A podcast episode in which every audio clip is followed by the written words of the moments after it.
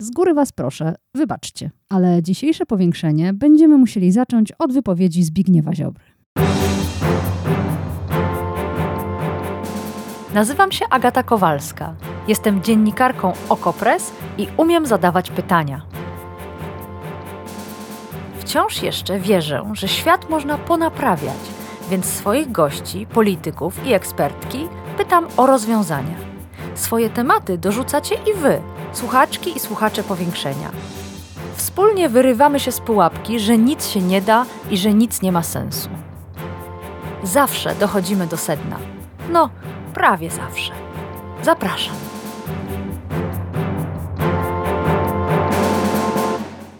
Zbigniew Ziobro, mówiłam, musimy od niego zacząć. W każdym razie Zbigniew Ziobro zorganizował nagle w sobotę konferencję prasową. W jakiej sprawie? Oczywiście w sprawie Mariki Matuszak, której zdjęcie jeszcze w piątek minister sprawiedliwości, prokurator generalny umieścił na swoim Twitterze. Na zdjęciu młoda, niebieskooka dziewczyna pięknie się uśmiecha, jej długie, rozpuszczone włosy są częściowo skryte pod harcerskim beretem. Na berecie orzeł, reprezentujący Rzeczpospolitą Polską. Czysta niewinność, dobro i patriotyzm. O tej samej Marice Matuszak sąd stwierdził, jest osobą zdemoralizowaną, kieruje nią nienawiść wobec innych osób, kategoryzuje ludzi wedle orientacji seksualnej, rasy, narodowości i według tych kryteriów ich ocenia. To ona z czterech sprawców była najbardziej agresywna i najbardziej wulgarna. I, i sąd, i wcześniej prokuratura uznały, że dokonała rozboju, czynu chuligańskiego, przemocowego, zagrożonego minimalną karą trzech lat więzienia. I na taką karę została skazana. O tym więcej za chwilę. A na razie weźmy głęboki, uspokajający oddech i posłuchajmy Zbigniewa Ziobry.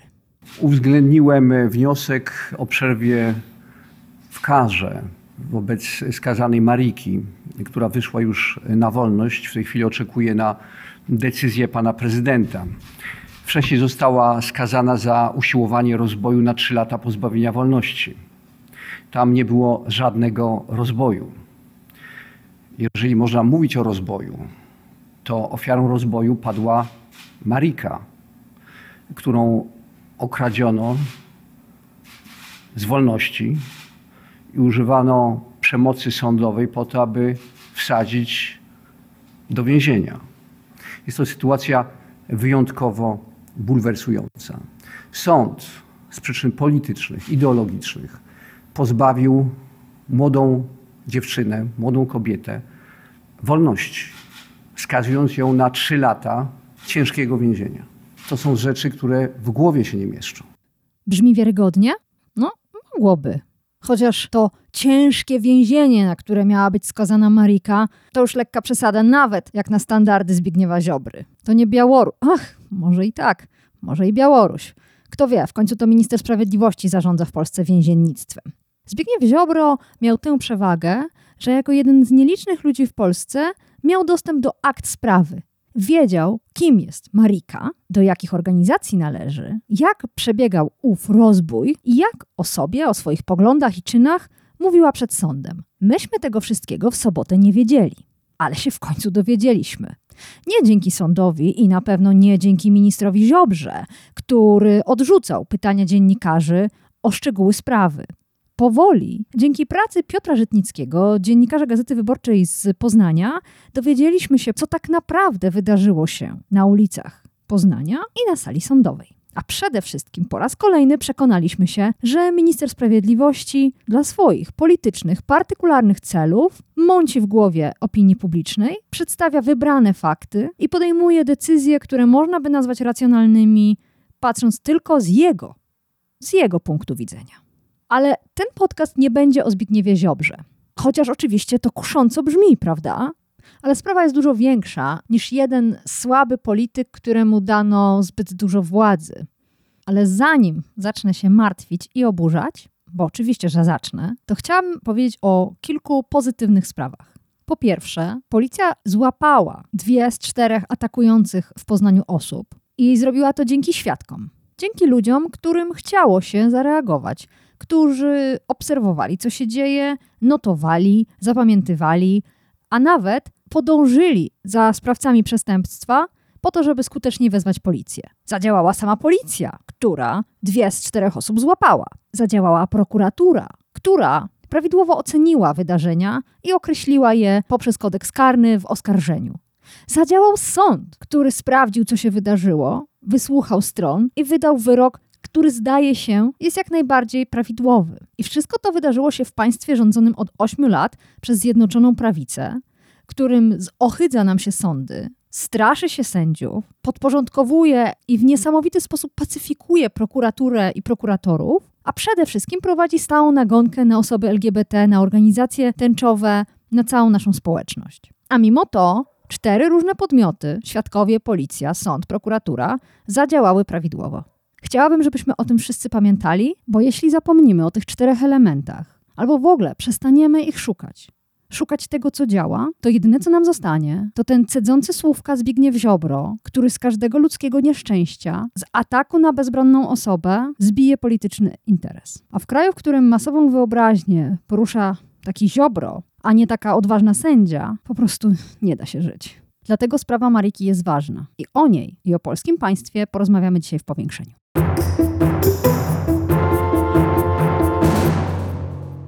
Czy sprawa Mariki jest ważna?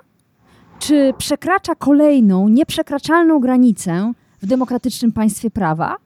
Spróbujemy to rozstrzygnąć na koniec rozmowy z mecenasem Marcinem Wolnym z Helsińskiej Fundacji Praw Człowieka. Dzień dobry. Dzień dobry.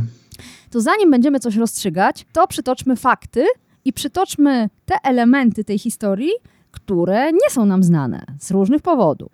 Co wiemy o procesie i o wyroku w sprawie Mariki Matuszak? Czy wiemy, kto postawił oskarżenie? Jakie? No a następnie jaki zapadł wyrok? Wiemy coraz więcej. Nie jest y, tak, że procesy w sądach karnych biorą się znikąd. A oskarżycielem w procesie karnym zwykle jest prokuratura. E, W przypadku przestępstwa rozboju albo usiłowania rozboju jest to czyn ścigany z oskarżenia publicznego i to prokurator podejmuje decyzję o postawieniu podejrzanym zarzutu, a następnie skierowaniu do sądu aktu oskarżenia.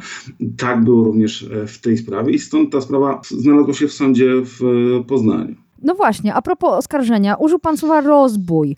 Co dokładnie zarzucała prokuratura Marice Matuszak i czy sąd mógł e, skazać ją za coś zupełnie innego? Na przykład dużo ostrzej ją potraktować niż chciałaby prokuratura. Sąd nie jest związany e, kwalifikacją prawną przyjętą przez prokuraturę, natomiast e, zarzut rozboju w tej konkretnej sprawie oznacza to, że prokuratura uznała, że zachowanie tej pani Marijki oraz osoby, która jej towarzyszyła, czy osób, które jej towarzyszyły, wypełniało znamiona rozboju, a więc kradzieży z użyciem przemocy lub groźby jej użycia. I taki czyn jest generalnie surowiej karany przez nasz system prawny niż zwykła kradzież. Dlaczego? Oczywiście nie musimy tego tłumaczyć. Samo użycie e, przemocy powoduje, że wchodzimy pięterko wyżej, jeśli chodzi o, o stopień represji karnej. Mm. My nie znamy akt sprawy, nie wiemy jaki był zarzut prokuratury, natomiast wiemy jedno. Minister Ziobro jest niezadowolony. Nawet ogłosił, że będzie jakiś rodzaj kontroli przeprowadzany wobec prokuratorów, którzy zajmowali się sprawą Mariki Matuszak, więc można podejrzewać, że prokuratura postawiła rzeczywiście ten zarzut rozboju, a sąd się do tego zarzutu przychylił. Drugi nasz trop to to, że prokuratura po wyroku nie wniosła apelacji, czyli chyba się z tym wyrokiem zgadzała.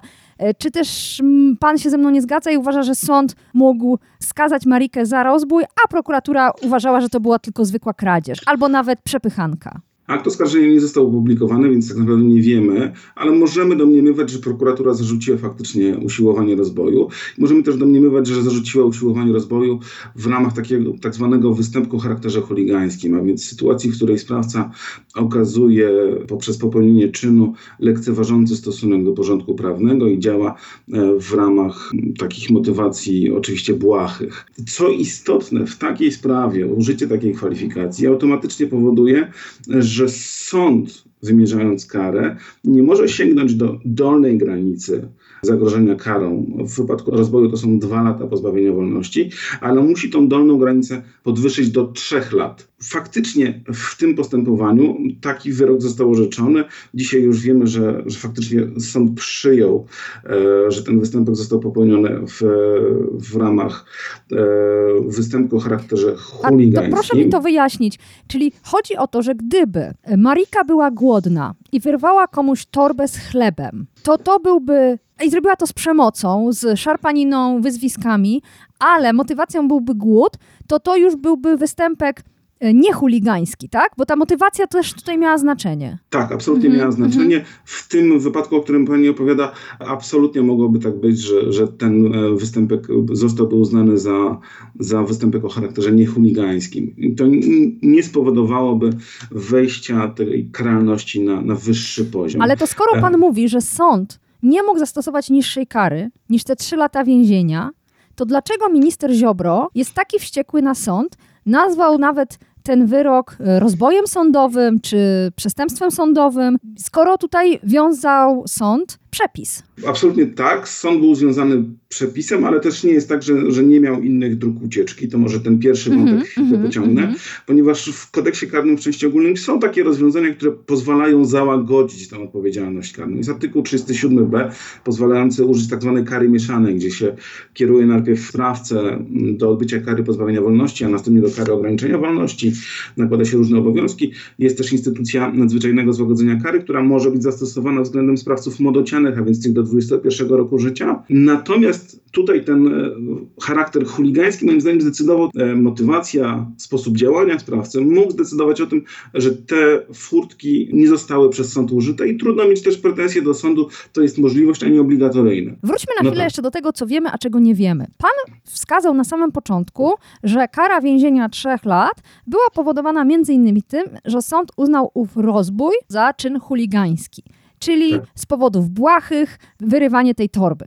Ale jednocześnie mamy informację dzięki Piotrowi Żytnickiemu, dziennikarzowi Gazety Wyborczej z Poznania, o tym, co sąd stwierdził.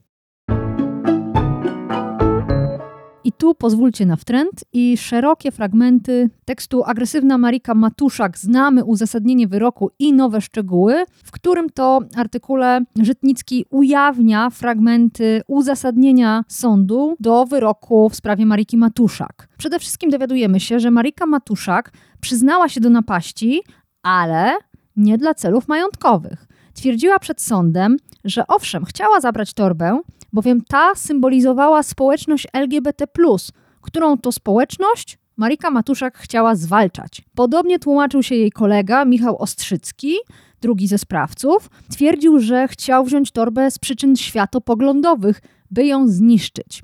Sąd na to Analiza materiałów świadczy niezbicie, że przyjazd do Poznania nie był przypadkowy i z pewnością nie miał charakteru pokojowego. Celem Matuszak i jej kompanów było jawne okazanie nienawiści wobec osób z mniejszości seksualnych, czemu dali wyraz wykrzykując obraźliwe słowa wobec pokrzywdzonej i jej koleżanki. Czyn nacechowany był agresją słowną oraz fizyczną. Oskarżeni dążyli do zniszczenia torby z uwagi na swoje radykalne poglądy i nienawiść kierowaną w stosunku do określonej społeczności. I dalej, coraz ostrzej, Sąd stwierdza, że oskarżeni przejawiają skłonność do agresywnego zachowania, by bronić poglądów przez siebie głoszonych, a głoszone przez nich poglądy są przesycone językiem nienawiści i chęcią zlikwidowania mniejszości, w tym mniejszości seksualnych w Polsce. Tu dalej cytat. Oskarżeni zakładają, że obecność mniejszości w Polsce szkodzi rozwojowi narodu polskiego i wymaga ich interwencji. Deklarują się jako młodzi nacjonaliści, chętnie fotografują z banerami o hasłach narodowo-radykalnych, przybierają znaki organizacji nacjonalistycznych, takich jak Młodzież Wszechpolska, czy bardziej radykalne, głoszące poglądy totalitarne, w tym faszystowskie i nazistowskie, takie jak Obóz Narodowo-Radykalny i Front Oczyszczenia Narodowego. I końcówka. Marika Matuszak jest osobą zdemoralizowaną, kieruje nią nienawiść wobec innych osób, przyjmuje postawę społeczną, w której kategoryzuje ludzi według orientacji seksualnej, rasy, narodowości i według tych kryteriów ich ocenia. Sama ewidentnie odczuwa wyższość nad osobami należącymi do mniejszości i atakuje je by realizować przyjęte przez siebie założenia.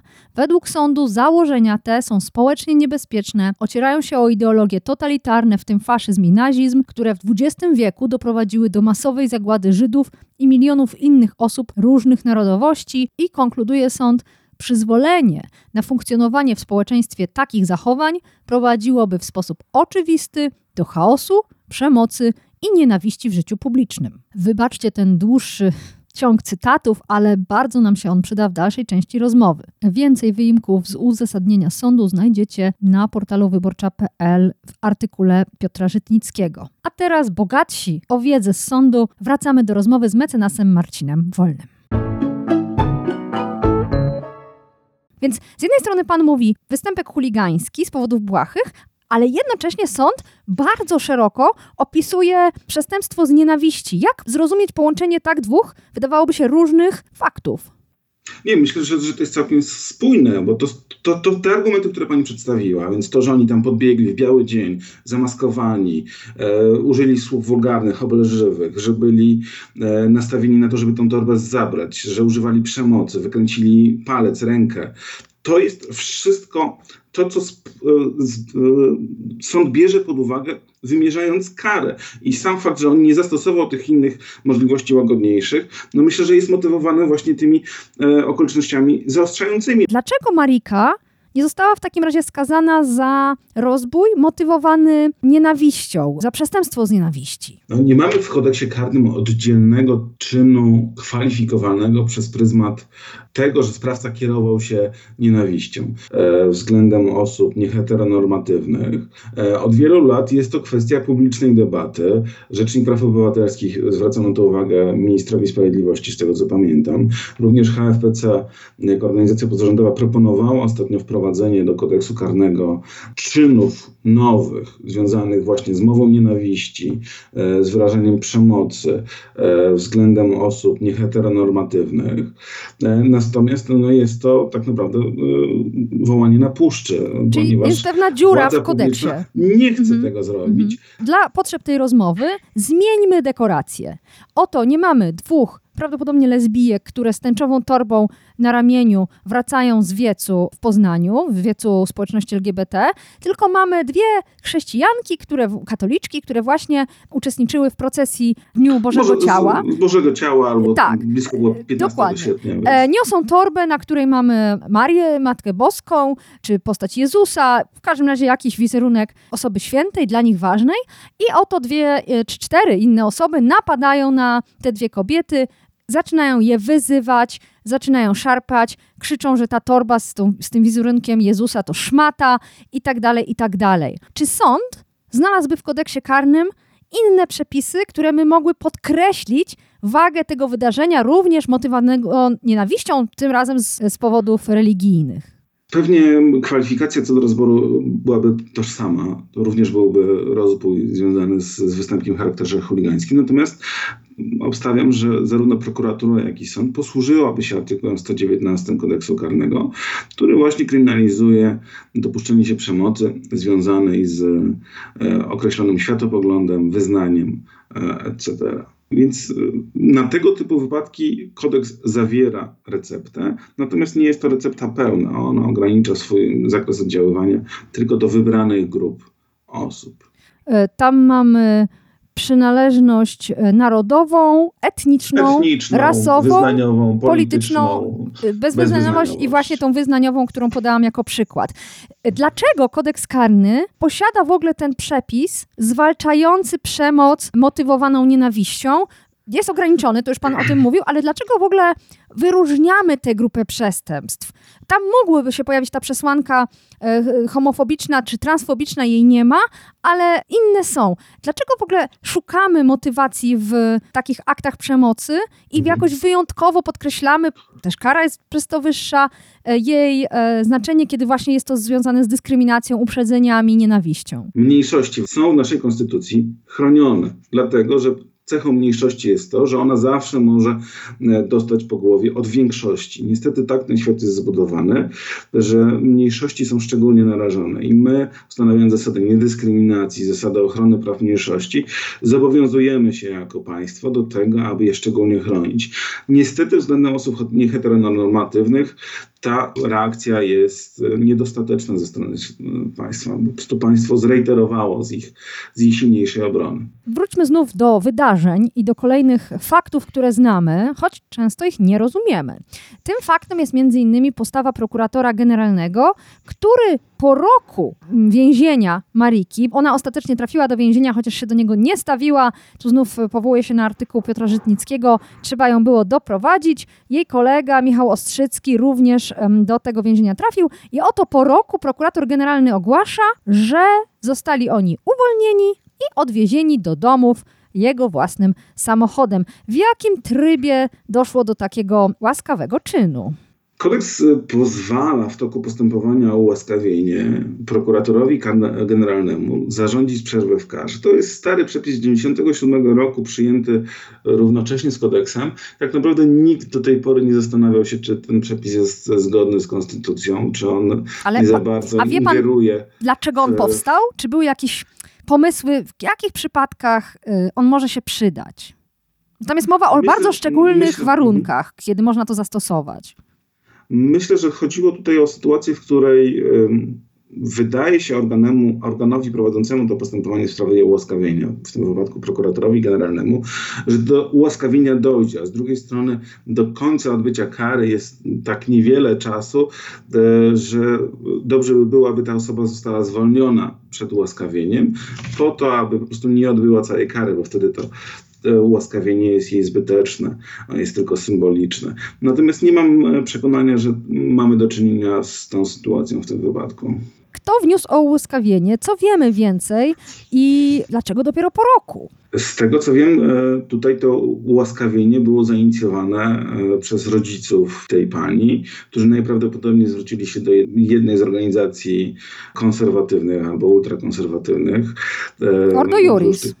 Ordo Juris, y, która założyła petycję, skierowała tę sprawę do prokuratora generalnego. I tutaj jesteśmy w tej chwili. Prokurator generalny zwołał konferencję, powiedział, jak, jacy to sędziowie są e, źli.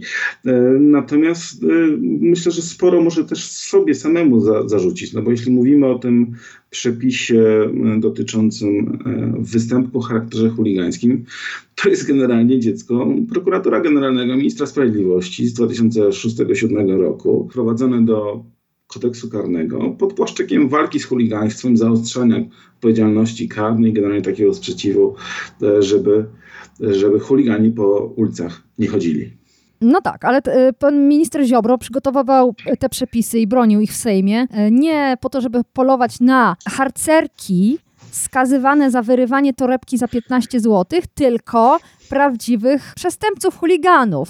Więc rozumiem, że nie zgadzasz się z sądem i z własną prokuraturą, co do tej konkretnej sprawy. A pana bardzo oburzyła e, ta decyzja e, prokuratora generalnego. Dlaczego? Może pan minister Ziobro widzi w pani Marice coś, co należy ratować, e, co należy wydobyć z więzienia, a nie karać dalej. I co ciekawe, sąd przychylił się do tego wniosku, o tym pisze Piotr Żytnicki, na pewno wniosek o ułaskawienie tak, e, pozytywnie zaopiniował, co oznacza, że sąd e, uznał, że, że prawdopodobnie w tej sprawie doszło do, do realizacji celów kary, czyli doszło do jakiejś przemiany. Ja tego nie wiem, ponieważ ja z, z panią Maliką nie rozmawiałem, nie badałem absolutnie tego. E, minister Sprawiedliwości od strony komunikacyjnej, bo ja nie kwestionuję tego, czy, czy tam on chce skierować ułaskawienie, czy, czy też nie, to, to nie jest moja rola. Natomiast od strony komunikacyjnej mówienie o, o zbrodni sądowej, o najgorszych czasach komuny, o tym, że w sprawach Ursusa, Radomia, Stalowej Woli nie orzekały sądy w PRL-u, tak,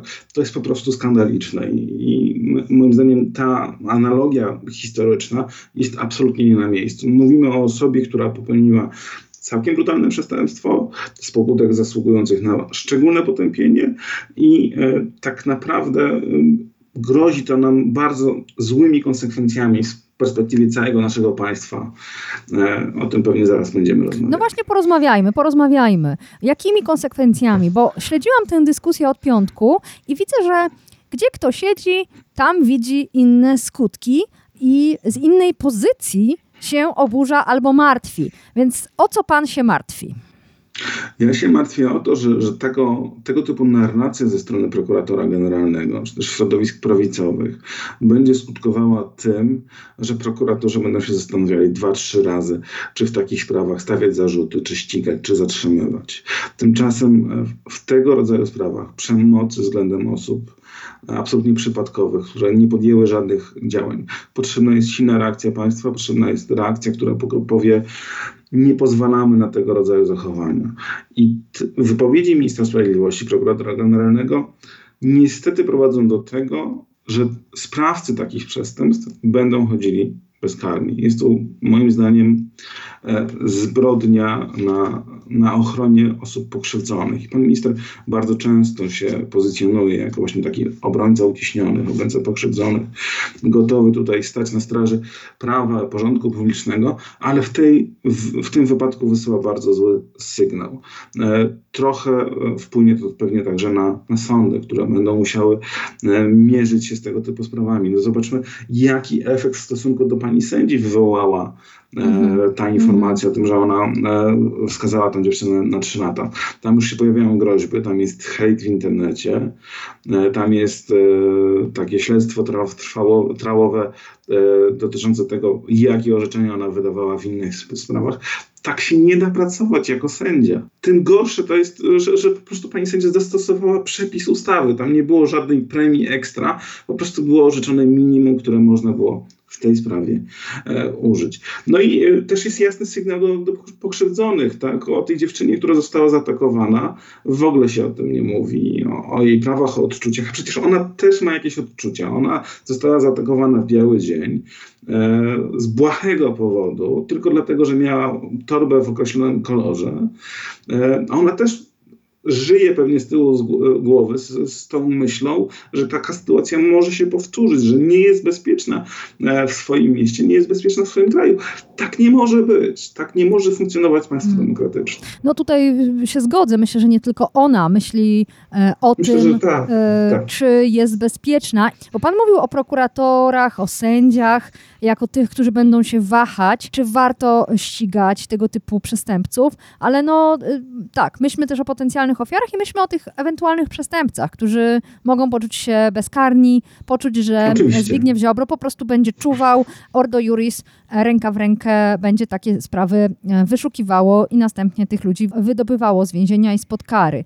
Więc to sytuacja robi się rzeczywiście niebezpieczna. Jak pan rozumie to, że sąd przychylił się do wniosku o ułaskawienie Ułaskawienie ma, ma, różne formy, tak? To, to niekoniecznie musi być e, zwolnienie z kary, to może być skrócenie tego orzeczenia. Natomiast sąd e, ocenia sytuację e, skazanej z dwóch różnych perspektyw. Po pierwsze ma tą skazaną, która, która dopiero co popełniła czyn, e, która zachowuje się względem sądu, jak to napisał pan redaktor Żytnicki w Wyborczej, w taki sposób lekceważący, nie wykazuje skruchy. No i ma tą skazaną już po roku odbycia kary, gdzie faktycznie może widzieć jakieś, jakąś przemianę, jakieś wyrzeczenie się tego zła. To to wszystko też jest bardzo, bardzo względne i, i trudno to komentować, e, nie znając sytuacji no, bliżej. powiem, powiem tak. Perspektywa powiem, w tym względzie może się różnić. Powiem szczerze i um, ostro, że mam nadzieję, że wynika to z oceny sądu, a nie ze strachu, bo takie ryzyko, nawet ryzyko podejrzewania sądu o strach też się może pojawić. I to, to jakoś wyjątkowo um, źle wpływałoby na naszą, naszą wiarę, nasz, na wiarygodność sądów. Absolutnie takie czasy niestety, że, że trzeba to ryzyko też brać pod uwagę. I jeszcze ostatnia rzecz, może techniczna, a może bardzo ważna. Dlaczego nie mamy pełnej jasności co do tej sprawy? Dlaczego ona nie jest publicznie dostępna? Dlaczego sąd, widząc, że sprawa staje się elementem debaty publicznej, natychmiast nie ujawnia zanonimizowanych, ale jednak dających pełniejszy obraz akt? Czy tu można było postąpić inaczej? Absolutnie tak. Po pierwsze, prokurator generalny Minister Sprawiedliwości, gdy robi tyle hałasu taką sprawę, automatycznie powinien udostępnić materiały e, postępowania na swojej stronie internetowej, tak aby wszyscy mogliby się e, e, zapoznać i wyrobić sobie zdanie. Nie robi tego, bo wie, że tam jest mało argumentów na, na rzecz tego, co, co on mówi i też pozwala mu to manipulować postępowaniem. Drugi kamyczek trzeba jednak wrzucić do, do ogródka sądów. No ta sprawa zadziała się w okolicach piątku, soboty ranka, chyba piątku wręcz. E, I no, dwa dni jest tak naprawdę milczenie ze strony służb prasowych e, sądu w Poznaniu. Jest cisza i te narracje wokół tej sprawy pozwalają się mnożyć wiele niesprawdzonych informacji się pojawia, musimy się opierać na, na pracy mediów. I w interesie sądownictwa generalnie, też pewnie prokuratury jest to, aby ta komunikacja ze strony prokuratury sądu do społeczeństwa była szybka, jasna i oparta na, na dokumentach. Tylko wtedy można budować zaufanie do wymiaru sprawiedliwości. No tu pełna zgoda. Mecenas Marcin Wolny z Helsińskiej Fundacji Praw Człowieka, bardzo dziękuję za całe spotkanie. Dziękuję serdecznie. I Wam dziękuję za wysłuchanie tego wywiadu i całego podcastu. Już po nagraniu Zbigniew Ziobro zorganizował tak, kolejną konferencję prasową, na której ogłosił, że będzie podejmował decyzje personalne. Prawdopodobnie chodzi o ukaranie prokuratora z Poznania, który, cóż, zadziałał profesjonalnie, ale ewidentnie niezgodnie z potrzebami ministra Ziobry. Po raz kolejny też minister Ziobro straszył sądy i sędziów. Ciekawi mnie, co myślicie o tej sprawie. Czy przybiła was ona tak jak mnie? A może nie? A może przesadzam? Może takich niesprawiedliwości, nieprawości ze strony władzy jest tak wiele, że nauczyliście się z nimi żyć. Tylko jak? Napiszcie. Napiszcie, jak radzicie sobie z państwem PiS, bo im bliżej wyborów, im bardziej intensywna kampania wyborcza, tym trudniej oddychać. Przynajmniej mnie. Jestem ciekawa, jak wam się oddycha. Czym się martwicie, na co oburzacie, piszcie koniecznie. A nuż dzięki waszym mailom powstanie kolejny, jeszcze lepszy odcinek powiększenia. Jeszcze raz Wam dziękuję za słuchanie powiększenia, za wspieranie OkoPress i do usłyszenia.